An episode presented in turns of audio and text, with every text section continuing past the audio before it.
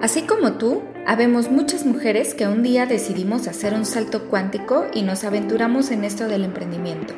Aquí encontrarás una comunidad que te entiende y te escucha. Compartiremos experiencias de vida, herramientas y entrevistas. Así, entre todas podemos compartir lo que realmente pasa cuando empiezas en el mundo del business.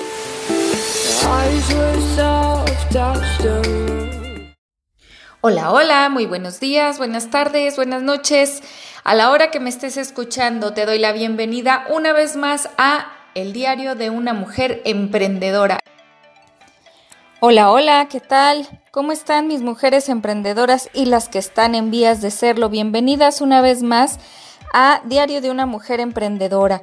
El día de hoy el tema me gusta muchísimo, es como una especie de story time, de storytelling, porque el día de hoy les voy a contar, contar por qué nunca conservé un trabajo por más de tres años. Bueno, pues yo mucho tiempo desde antes de terminar mi carrera de licenciatura, pues eh, me integré al mundo laboral, conseguí un trabajo que tenía que ver con mi carrera, yo estudié ciencias de la comunicación y estuve por alguna situación u otra pues nunca, desde que empecé a trabajar, nunca conservé un trabajo por más de tres años. Y esto, pues sí, puede llegar a ser una gran desventaja cuando pues no estás generando una antigüedad, no estás generando el que puedas seguir em, teniendo puestos mm, con mayor responsabilidad, obviamente con mayor sueldo. Eh, puede ser una desventaja cuando em, pues si hay un desequilibrio y, yo lo viví, la verdad, viví varios desequilibrios económicos, laborales, personales por esta cuestión. Llegó un momento en el que yo misma me pregunté, ¿por qué no puedes estar tanto tiempo en un solo trabajo? ¿Qué es lo que te impide? ¿Por qué no tienes esa motivación para seguir en, una, en un puesto o en una empresa o en, un, en la administración pública por más tiempo? Y después de mucho tiempo logré entender que parte de mi personalidad eh, es, soy una persona que me gusta trabajar por proyecto. De hecho, la mayoría de mis trabajos fueron así, por eso no fueron con tanta duración en un mismo lugar. Y les voy a platicar por qué. Mi primer empleo me lo dieron por una, pues una buena suerte, si le quieren llamar, un, algo muy especial que me pasó a mí cuando antes de terminar, un año antes de terminar mi carrera, me, me puedo yo integrar al área de comunicación social de un gobierno estatal. Yo empecé y obviamente para mí fue, bueno, o sea, lo máximo, lo, lo mejor que me pudo haber pasado porque empecé a tener mi sueldo, obviamente me integraron Ahí fue cuando me dieron de alta en el Seguro Social, empecé a, digamos, a cotizar mis puntitos del Infonavit, qué sé yo, un montón de cosas. Ah, bueno, Infonavit creo que no tenía porque era de gobierno, pero bueno, en fin, yo empecé a tener como cosas y lo más importante para mí era obviamente tener un sueldo que pues muchos de mis compañeros no tenían o, o sí, pero no era como, como yo había empezado. Y pues para mí obviamente fue un aprendizaje padrísimo, fue una época de mi vida muy bonita, muy matada también porque yo estudiaba por la tarde y eso me permitió tener este trabajo por la mañana. El pequeño detalle es que el trabajo estaba en una ciudad y yo y yo o sea, el trabajo estaba en la mañana en una ciudad y yo vivía y estudiaba en otra ciudad. Entonces diariamente yo me tenía que trasladar, salía de mi casa a las 6 de la mañana, me iba corriendo a tomar un autobús o a tomar el, transporte que había de, de la oficina, que muchas veces no era constante porque los chicos que tenían ese transporte muchas veces no salían de León. Entonces eh, yo vivía en León y pues como sea yo tenía que llegar a Guanajuato no está muy lejos, la verdad es que no, para las distancias, o sea, bueno, ¿qué les digo? Si viven en la Ciudad de México les da risa, pero para mí, pues sí era como muy, sobre todo muy costoso y muy desgastante en cuanto a tiempo, porque yo salía a las 6 de la mañana de mi casa ya vestida, arreglada, con mochila en, en mano, y yo me tenía que trasladar a Guanajuato, llegaba a mi jornada laboral que empezaba a las 8 y de ahí me estaba hasta la 1 de la tarde. Es decir, me daban chance de no cumplir toda la jornada laboral y digamos que ese tiempo lo pagaba los sábados. Entonces, este, yo llegaba a las 8 y hacía lo que tenía que hacer, síntesis, etcétera, bla, bla, bla. Y a la una salía literalmente corriendo de la oficina a pescar el primer taxi que, que salía para poder irme a la central de autobuses y de ahí llegar exactamente al camión de la 1.40 de la tarde para que me dejara en, en, León, en la central de León, a las dos y media de la tarde. Y de ahí yo salía corriendo otra vez para agarrar un taxi y que me llevara a la escuela y empezar mis clases a las 3 de la tarde. Ya cuando salía de la primera hora de clase o la segunda, porque a veces había dos juntas, cuando podía, cuando había 10 minutos de descanso, entonces bajaba por una ensalada, por un taco, lo que sea, y eso así eran mis rutinas. Y de ahí me seguía todas las clases hasta las 9 de la noche y a las 9 llegaba a mi casa a hacer tarea, a descansar, a hacer las cosas de mi casa, de mi departamento, qué sé yo. Y, los sábados tenía que volver a ir también media, media jornada a pagar esas horas y luego ya volverme a regresar a León y estar, digamos, medio sábado libre y el domingo. Entonces, obviamente sí, era una jornada de verdad impresionante. Yo estaba encantada, traía yo la adrenalina al 100, estaba, obviamente estaba joven, no me pegaba todo eso y todavía me daba el lujo de poderme ir este, al, al, al antro, al bar o lo que sea. Entonces, pues sí, lo aproveché de esa forma que tenía la energía, que tenía la juventud, que tenía todo para poder hacerlo. Ahorita obviamente no lo podría hacer, pero ni de loca. Este, y estuve ahí un año y medio más o menos. Un año y medio estuve ahí en comunicación social en lo en lo que terminaba mi carrera. Terminé mi carrera, pero yo no me quería mudar a Guanajuato. Por muchas razones, pues obviamente mis amistades, mi, toda mi vida, pues había estado, desde que entré a la carrera había estado en León, entonces no me llamaba la atención irme a vivir a Guanajuato. Y justamente coincidió con el cambio de gobierno y a mí me querían mandar a Irapuato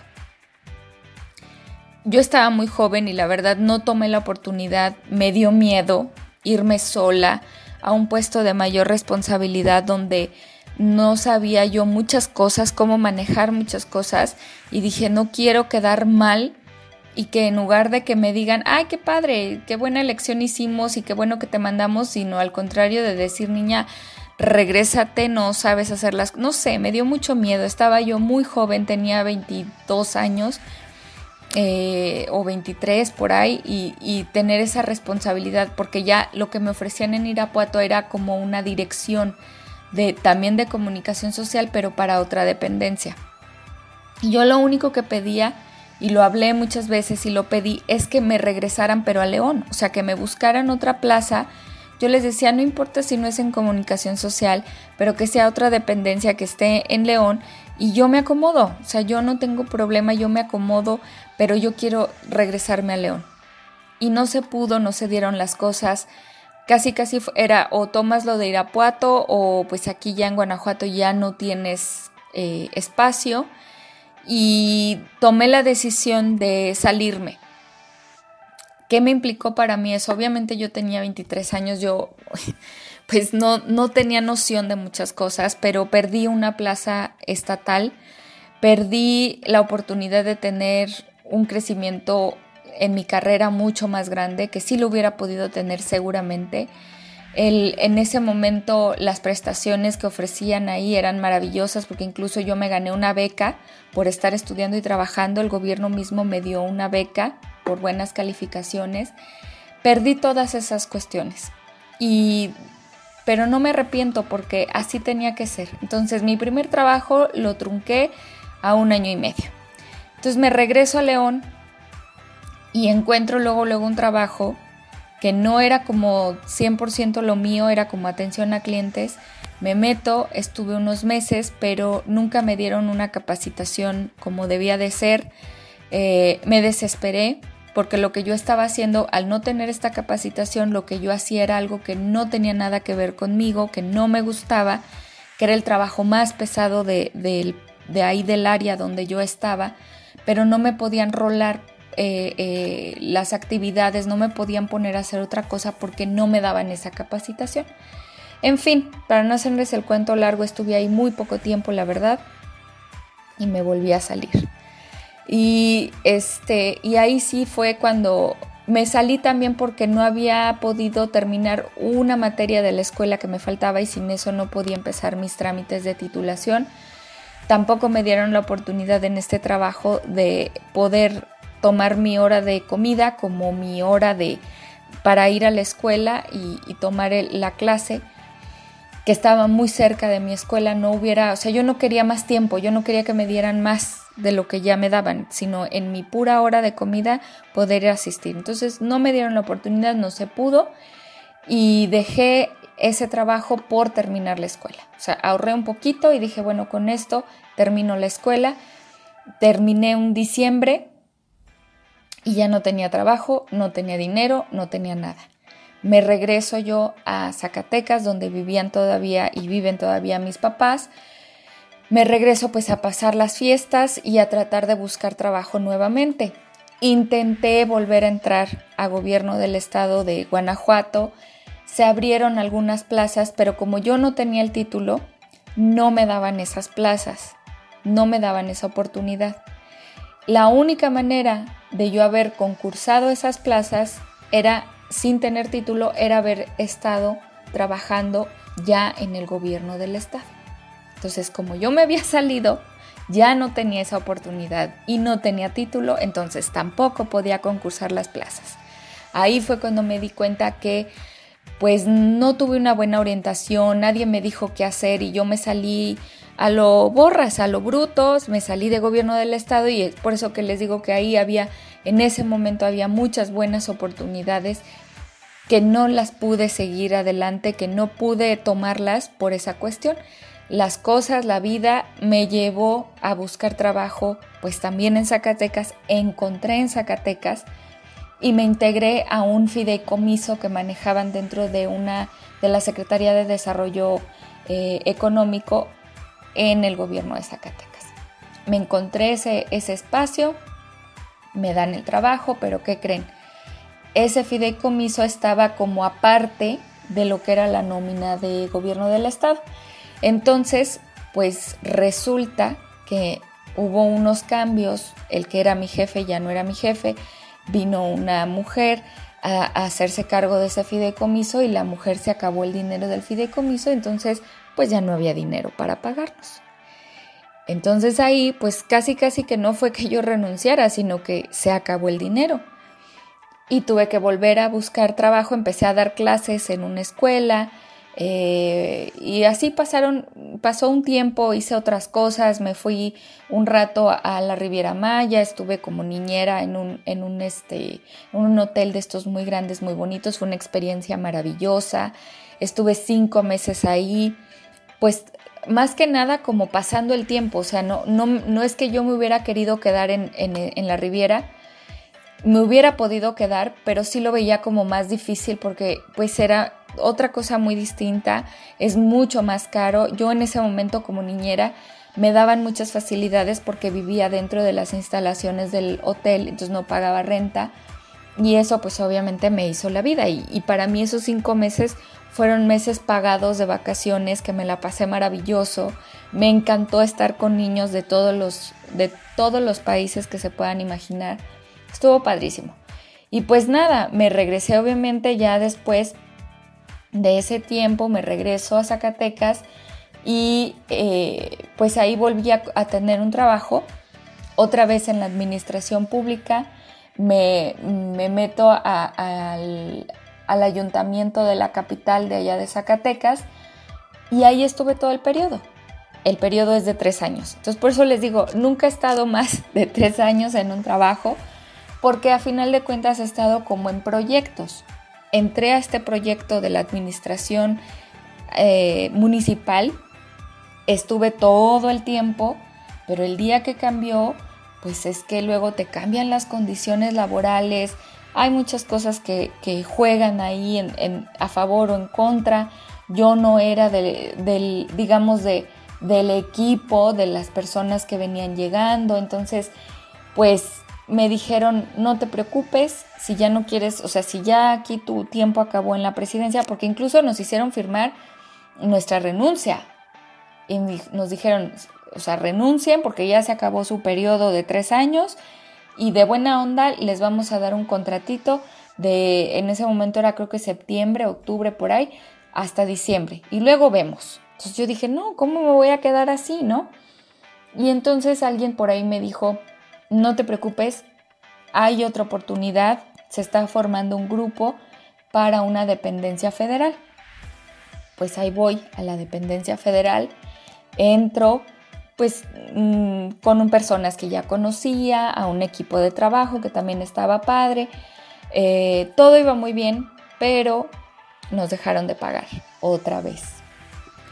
Y ahora sí fueron no uno, ni dos, ni tres, sino cinco meses que nos dejaron de pagar, en los que yo obviamente seguía teniendo pues gastos, cosas que pagar, mías, mis compromisos, mis cosas.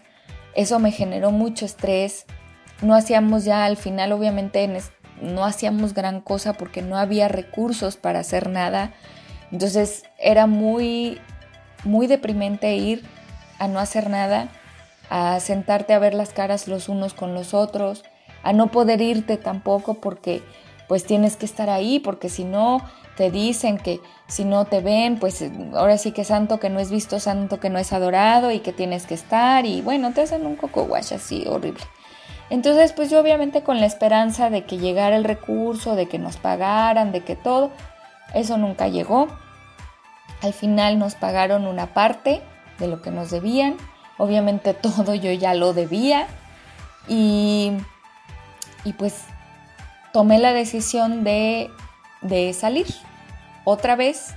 Dije, creo que aquí ya, para quien no conozca, Zacatecas es, es un estado muy pequeño, muy grande en territorio, pero muy pequeño en cuanto a economía no hay mucho para donde hacerse. Yo, yo desde entonces, es más, desde que yo estaba en la Secretaría de Desarrollo Económico, empecé con este gusanito de quiero tener un negocio, quiero tener un negocio, pero no sabía por dónde empezar. Y siempre mi pared, mi tope fue, no tengo dinero, no sé qué hacer, no sé por dónde empezar, no sé llevar un negocio, no tengo, yo siempre, le, no sé si ya se los comenté una vez, pero yo siempre creía que tener un negocio era tener un espacio físico donde tú vendieras un producto o mínimo tener un lugar donde puedas desarrollar un proyecto, un producto y venderlo. Y pues eso no, yo no veía por dónde, no veía las oportunidades, de verdad que no. Lo, lo pensé muchas veces, anduve viendo locales y si pongo esto y si pongo aquello, pero no, o sea, no, no era mi momento no estaba yo preparada, no me había preparado con todas estas cuestiones de cómo tener mejores finanzas personales, de cómo el kit que les había dicho, pues obviamente no lo tenía, mi kit básico de resiliencia, tolerancia a la frustración, de muchísimas cosas, no lo tenía. O sea, yo estaba preocupadísima por el dinero, yo quería sacar dinero ya, o sea, yo lo que quería era un trabajo donde me dijeran no te preocupes, vas a ganar tanto quincenalmente y se acabó. Entonces, pues esa fue una de las razones y otras personales por las que yo dije tengo que buscar en otros lugares. Intenté nuevamente regresar a León, eh, fui a buscar trabajo, a hablar con algunas personas, no se dieron las cosas por algo y unos amigos de León, eso sí, me consiguieron un trabajo aquí en Querétaro. Así es como llego yo a Querétaro. Llego eh, obviamente cuando uno va al súper con hambre, compras lo primero que se te atraviesa. Y eso me pasó a mí cuando llegué a Querétaro. Yo estaba tan necesitada de cambiar de aires, de salirme, de, de mm, conseguir un trabajo, de tener, de volver a construir mi vida, que cuando me dijeron mis amigos hay esta oportunidad no lo pensé dos veces. Y llegué a una escuela que tenía muchísimos problemas. No tenía, este, bueno, con decirles que ni siquiera yo tenía una computadora para mí, ni un teléfono. Ya no digan celular, un teléfono fijo, donde yo pudiera hacer llamadas. No había nada.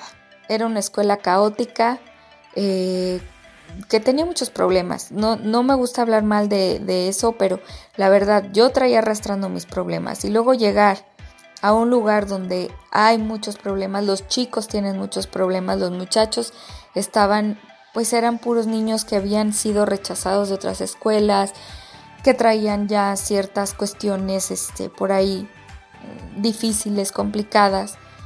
Pues no, o sea, obviamente se me vino el mundo encima. No, no supe cómo manejar esa situación.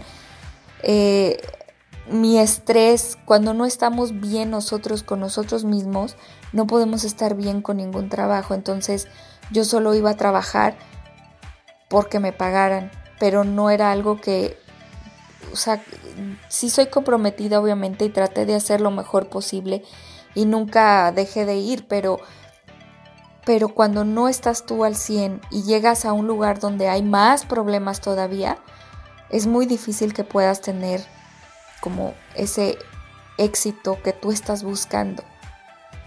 Porque en esos momentos, sobre todo cuando estás pasando por una mala racha personal, laboral, económica, etcétera, pues como que te gustaría llegar a un lugar donde te resolvieran tus problemas. Y claro que no va a ser así, eso es lo que uno piensa. Pero pues este trabajo sí, la verdad, o sea, no, me dio muchos problemas que no necesitaba en ese momento. El chiste es que para pasar, digamos, el año, porque eso fue ya a finales de, año, lo que pasó en la escuela, pues me consiguieron por ahí un trabajito y me fui de, pues de asistente de oficina, a contestar llamadas, a, a ver cosas de facturación, etcétera. Y ahí, en, antes de Navidad, mi regalo fue, la empresa se va a Guadalajara. Y yo, ok, ya este, mi regalo de Navidad. Eh, qué padre, muchas gracias, pues que les vaya bien. Yo no me voy a ir a Guadalajara, ni siquiera he podido tener una estabilidad aquí en Querétaro y no me voy a ir a Guadalajara con un puesto de asistente de oficina que no es lo que yo he estado buscando. Entonces dije, no, esto no es para mí. Este, si se van a ellos, pues que se vayan, que les vaya muy bien. Y, empecé a buscar, entré a trabajar este, con un familiar, un pariente político, a una empresa, me invitó, me dijo, hazte cargo de esto y esto y esto, yo no sabía nada, eran importaciones, en mi vida había visto todas esas cuestiones, yo hacía los pedimentos, me traía camiones completos desde la frontera, hacía los papeleos con la con el agente aduanal, este, hablaba con los, con los proveedores de Estados Unidos para comprar la mercancía. No, bueno, o sea, no, no tienen una idea. O sea, yo lloraba porque obviamente tampoco es lo mío, pero les vuelvo a repetir, cuando uno tiene hambre y va al súper a comprar comida, compra lo que sea. Entonces, yo estuve súper agradecida de que me dieran esa oportunidad. Me sacó del atolladero en donde yo estaba, sí, pero era algo que obviamente no iba con mi perfil como persona y como profesionista. Yo estudié comunicación, voy, o sea, mi carrera es 100% humanidades. Eso para mí me costaba demasiado trabajo. Lo hacía, pero estaba en una en un estrés y en una presión y más porque cuando trabajas para alguien que conoces, ya sea un amigo, un familiar, pariente político, recomendación, lo que sea, pero sientes un mayor compromiso de no regarla, de no eh, meter la pata. Entonces la verdad es que dije, mm, muchas gracias, estuve un año, muchas gracias, me fui, entré a otra empresa que fue la última, mi último trabajo, y entré a ser asistente de dirección. Ahí mi, mi, cuestión emocional se estabilizó, mi cuestión económica se mejoró, mi cuestión laboral, estaba haciendo algo que yo ya hacía, que yo ya estaba acostumbrada, que me gustaba, ahí me estabilicé. Ahí ya me sentí bien, ya estaba siendo yo, digamos, mucho más plena y satisfecha con lo que yo estaba haciendo. Sí era un trabajo muy pesado en cuanto a horarios, iba hasta los sábados, pero me gustaba, realmente eh, me gustaba mucho lo que hacía. Más porque yo trabajaba solita, o sea, yo trabajaba con eh, el dueño de la empresa que se la pasaba de viaje y todo el día me estaba hablando, cómprame un avión, bla, bla, bla. bueno, los boletos, pues, este, haz esto, haz el otro, haz aquello, y yo solita en mi computadora yo hacía todo. Entonces yo maravillosa porque yo nada más tenía que estar en contacto con él, hacía otras cosas de la oficina, pero yo digamos que administraba mi tiempo y administraba lo que yo tenía que hacer. Entonces yo estaba muy feliz. Y ahí fue cuando empecé otra vez con la idea, quiero tener un negocio, quiero emprender, quiero poder hacer más cosas, quiero poder hacer más proyectos. Y ahí, como les decía al principio, me cayó el 20 de que yo era una persona de proyectos. Y me acordé desde mi infancia, desde que estaba, que mi mamá me metió al kinder y estaba yo en un kinder, no sé si conozcan, pero hay unos kinder que tienen un sistema que se llama Montessori, donde el niño puede elegir el proyecto con el cual trabajar ese día. Y mucho material y muchas cosas que hacer con las manos, mucho trabajo este físico de, a ver, arma esto, hace lo otro. Y yo dije, es que claro, o sea, yo toda la vida por eso yo no duro en los trabajos. Una, porque siempre, por suerte o no suerte, llego a lugares donde es por un proyecto, ya sea que sea una administración pública, ya sea que se acabó el fideicomiso, ya sea que se acabó el dinero de, de la federación, ya sea, pero siempre cambia y muy rápido. Y me di cuenta de eso. Y también me di cuenta que tampoco aspiraba a tener un trabajo por muchos años en el mismo lugar.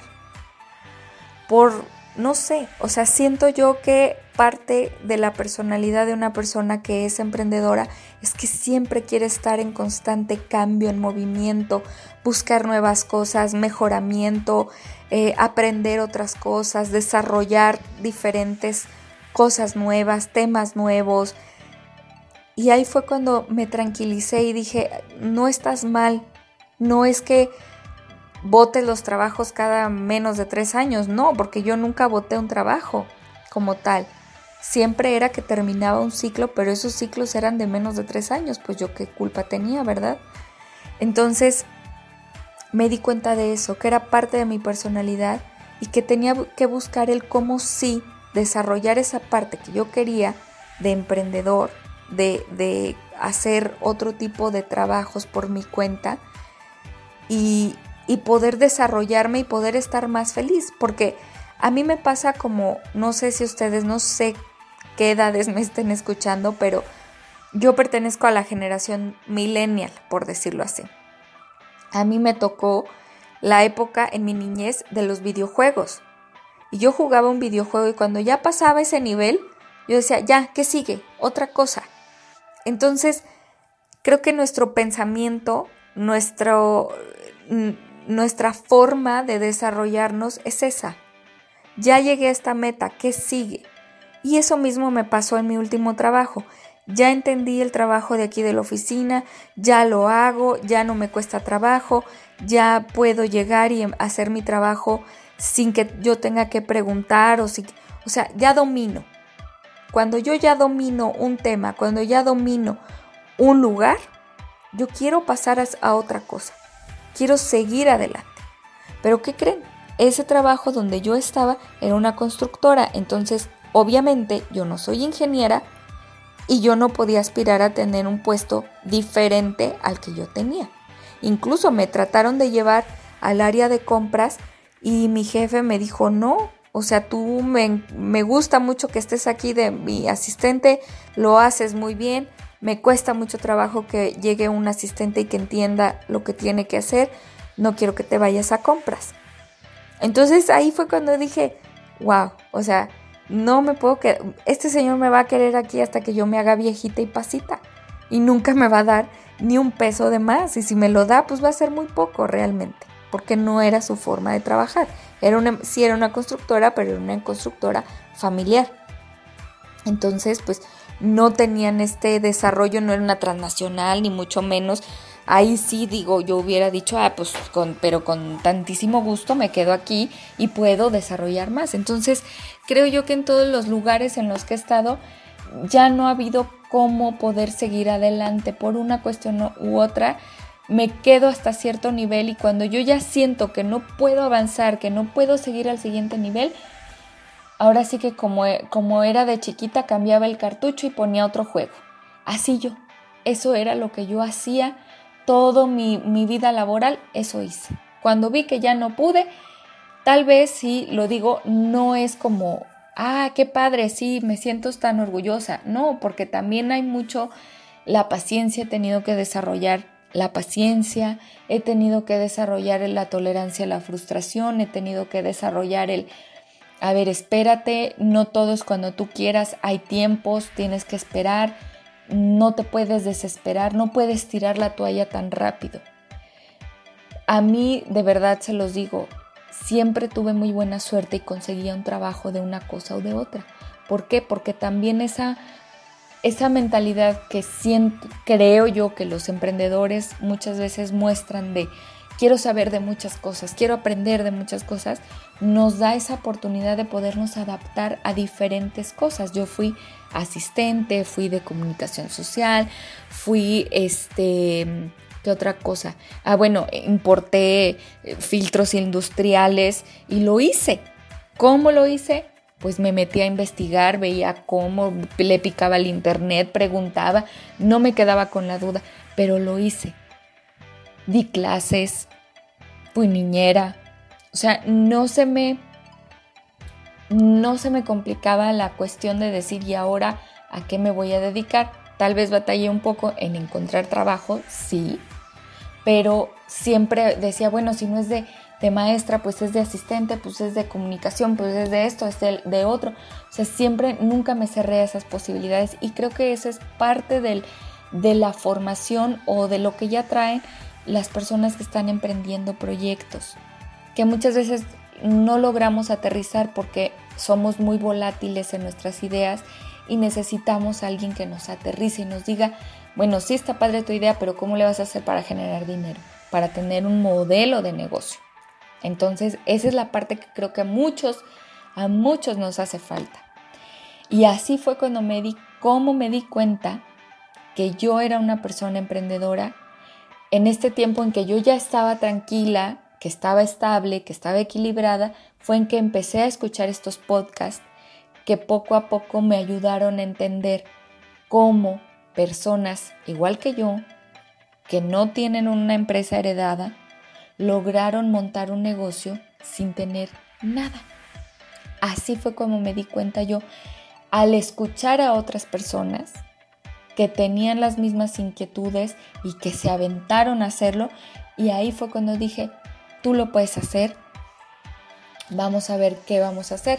Y ya se los he comentado y si no se los platico, me costó unos dos, tres meses eh, caer en, cuenta que lo que yo quería hacer era tener este portal de noticias que es con lo que yo comienzo y con lo que ahorita ya tengo dos años y medio con este proyecto de Pórtico Querétaro y aprendí a ser muy tolerante, muy paciente, muy disciplinada, muy disciplinada, créanme, porque al principio obviamente pues nadie me pagaba. ¿no? O sea, si tú quieres tener un medio de comunicación, aunque sea virtual, digital, pues tienes que alimentarlo y tienes que tener fuentes de información y tienes que tener relaciones. Entonces duré básicamente un año haciendo eso, picando piedra, yendo a lugares, yendo a eventos, conociendo gente, hola, ¿cómo estás? Mucho gusto, soy Fátima, tengo un... Al principio yo ni siquiera quería decir que tenía un medio, me daba, no sé, o sea, Yo decía, pero ni siquiera es un medio. Yo subo ahí dos, tres notas y se acabó. Y tengo cinco seguidores que son mi mamá, mi papá y mis hermanas. Entonces, poco a poco fue desarrollando este músculo y hoy les digo que voy a cumplir tres años. A finales de, del 2020 voy a cumplir tres años con Pórtico, que no quiero dejarlo, que esta vez este proyecto que tengo Estoy segura que no va a ser de tres años, va a ser de muchos más. Tengo otros proyectos en la mente, sí, pero Pórtico siempre va a estar ahí conmigo. Pórtico me está ahora rindiendo frutos desde hace un año. Em, me está rindiendo frutos ahora, aunque no lo crean, en medio de toda la pandemia. Hay gente que se está anunciando conmigo. Mm, ha habido fondos que he podido conseguir. O sea, Pórtico me ha dado mucho este 2020 y cuando tú te encariñas y sabes que tu negocio, que tu emprendimiento es eres tú y tú eres ese negocio, o sea, tú eres parte de eso, le dejas ahí tu alma, tu ser, tu esencia, les aseguro que ni lo van a querer dejar y lo van a cuidar y lo van a cultivar porque además saben que, o sea, además del cariño que le tengan, porque yo le tengo muchísimo cariño a Pórtico, porque me ha acompañado y me ha abierto unas puertas que no tienen una idea en cuanto a conocer personas, en cuanto a hacer otras cosas. El año pasado hicimos eh, unas amigas y yo una posada para medios de comunicación y llegamos a muchos lugares con muchas personas a pedir, oye, me regala, me donas un regalito para mis compañeros y conseguimos todo, hicimos una posada y fue gracias a que teníamos un medio de comunicación que yo tenía pórtico, que fue una puerta que me, una llave que me abrió muchas puertas y me la sigue abriendo hasta el día de hoy.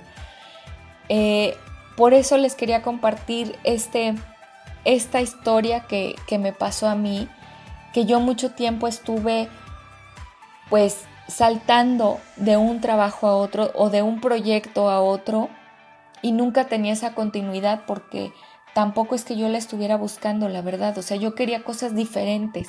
Siempre he sido muy inquieta y, ahorita estoy feliz con Pórtico y digo, mi siguiente proyecto va a ser este y quiero otra cosa y ahorita voy a hacer un podcast. Entonces, o sea, siempre he sido muy inquieta. He aprendido a bajar mis ideas, aterrizarlas, a, hacerlas negocio, a, ser muy disciplinada, a darle a Pórtico. O sea, yo a Pórtico no lo puedo dejar ni un solo día porque todos los días hay noticias. Entonces, es lo que yo les quería compartir porque si tú que me estás escuchando y estás en un trabajo y te sientes identificado, a lo mejor es por eso. A lo mejor es porque tienes esas inquietudes de poder hacer proyectos, aquí en México no, no nuestro sistema laboral es muy muy particular. En otros países a lo mejor sí hay esta oportunidad de, oye, empresa, yo tengo un proyecto y a ver, órale, yo te apoyo y trabaja en ese proyecto. Yo siempre quise eso. Yo siempre quise que una empresa me pagara por un proyecto. No lo supe a lo mejor vender, no lo supe comunicar, no supe llegar con las personas adecuadas, tal vez. Lo que sí sé seguro es que yo tuve que pasar por todo lo que tuve que pasar para llegar hasta el día de hoy y tener lo que ahora tengo y de lo cual me siento muy orgullosa porque lo he construido y porque me está dando frutos. Hay otros negocios, por ejemplo el de la comida, obviamente te tiene que dar pues algo desde el día uno para poder comprar la comida del día siguiente, si no se te echa a perder. Son diferentes negocios, pero este para mí, el de tener un medio de comunicación, el de, de hacerlo con todo mi interés, con todas mis ganas, ha sido lo mejor que me ha pasado en mi vida. Te dejo esta experiencia que yo tuve para que tomes lo que te sirva, para que a lo mejor puedas reflexionar y decir, a lo mejor eso es lo que me está pasando, por eso no estoy a gusto, eso de que los millennials somos así, de que nos vamos de los trabajos, lo que yo lo que pienso desde mi punto de vista, pueden o no estar de acuerdo, es que los millennials obviamente traemos una evolución de todo lo que vivimos, de la época que nos tocó vivir, y las empresas, no se diga la cuestión pública, ¿verdad? Gobierno, están hechas en una época muy diferente y siguen modelos y estándares y ideas de negocio de, hace mucho tiempo. Entonces cuando llegamos a una empresa, por eso a, veces no concordamos y se aburre el milenio. Claro, hay de todo, ¿verdad? Hay gente muy flojita, hay gente que no le gusta trabajar, hay gente abusiva que nada más llega, pica un trabajo y ya me voy y denme mi liquidación y mi fondo de ahorro y ya me voy. Hay de todo. Pero sí creo esta parte que, digamos, como está estructurado nuestra vida laboral aquí en México, está muy atrás en cuanto al tiempo, o sea, cómo, cómo se manejan las jerarquías, los niveles, el, o sea, yo, por ejemplo, en mis trabajos a mis jefes, yo les, a, muchos les hablé de usted, porque era una jerarquía muy, muy vertical, muy de, tú estás aquí, yo estoy acá, o sea, no sé cómo explicarlo, no me quiero meter en más rollos, lo que sí les quiero decir es que les dejo esto para que lo analicen, lo piensen, no se sientan mal. Y sobre todo si ya tienen esta inquietud de emprender, de hacer algo diferente, lo empiecen a hacer. No voten su trabajo, no les digo eso, pero comiencen a hacerlo. Ahora todo es virtual. Todo es virtual, todo se puede, todo se vale. Háganlo, no se queden con las ganas y sobre todo, no se queden en una oficina solamente por la quincena.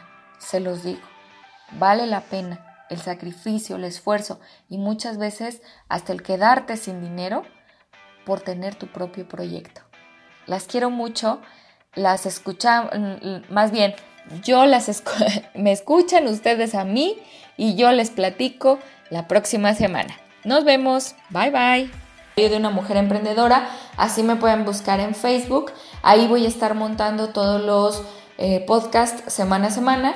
Y eh, pues nada, decirles que eh, si no tienen una idea de negocio, aquí les dejo estas 10. No necesitas una inversión muy grande, muy gravosa, que te genere más problemas y más estrés en estos momentos, pero son cosas muy, muy que están ahí visibles, tangibles y que obviamente sí tienen un campo de oportunidad que yo veo muy grande.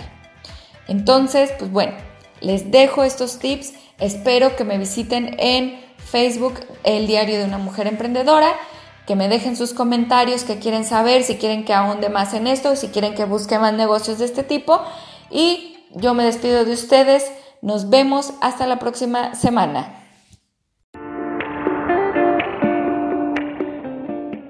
Así como tú, habemos muchas mujeres que un día decidimos hacer un salto cuántico y nos aventuramos en esto del emprendimiento. Aquí encontrarás una comunidad que te entiende y te escucha.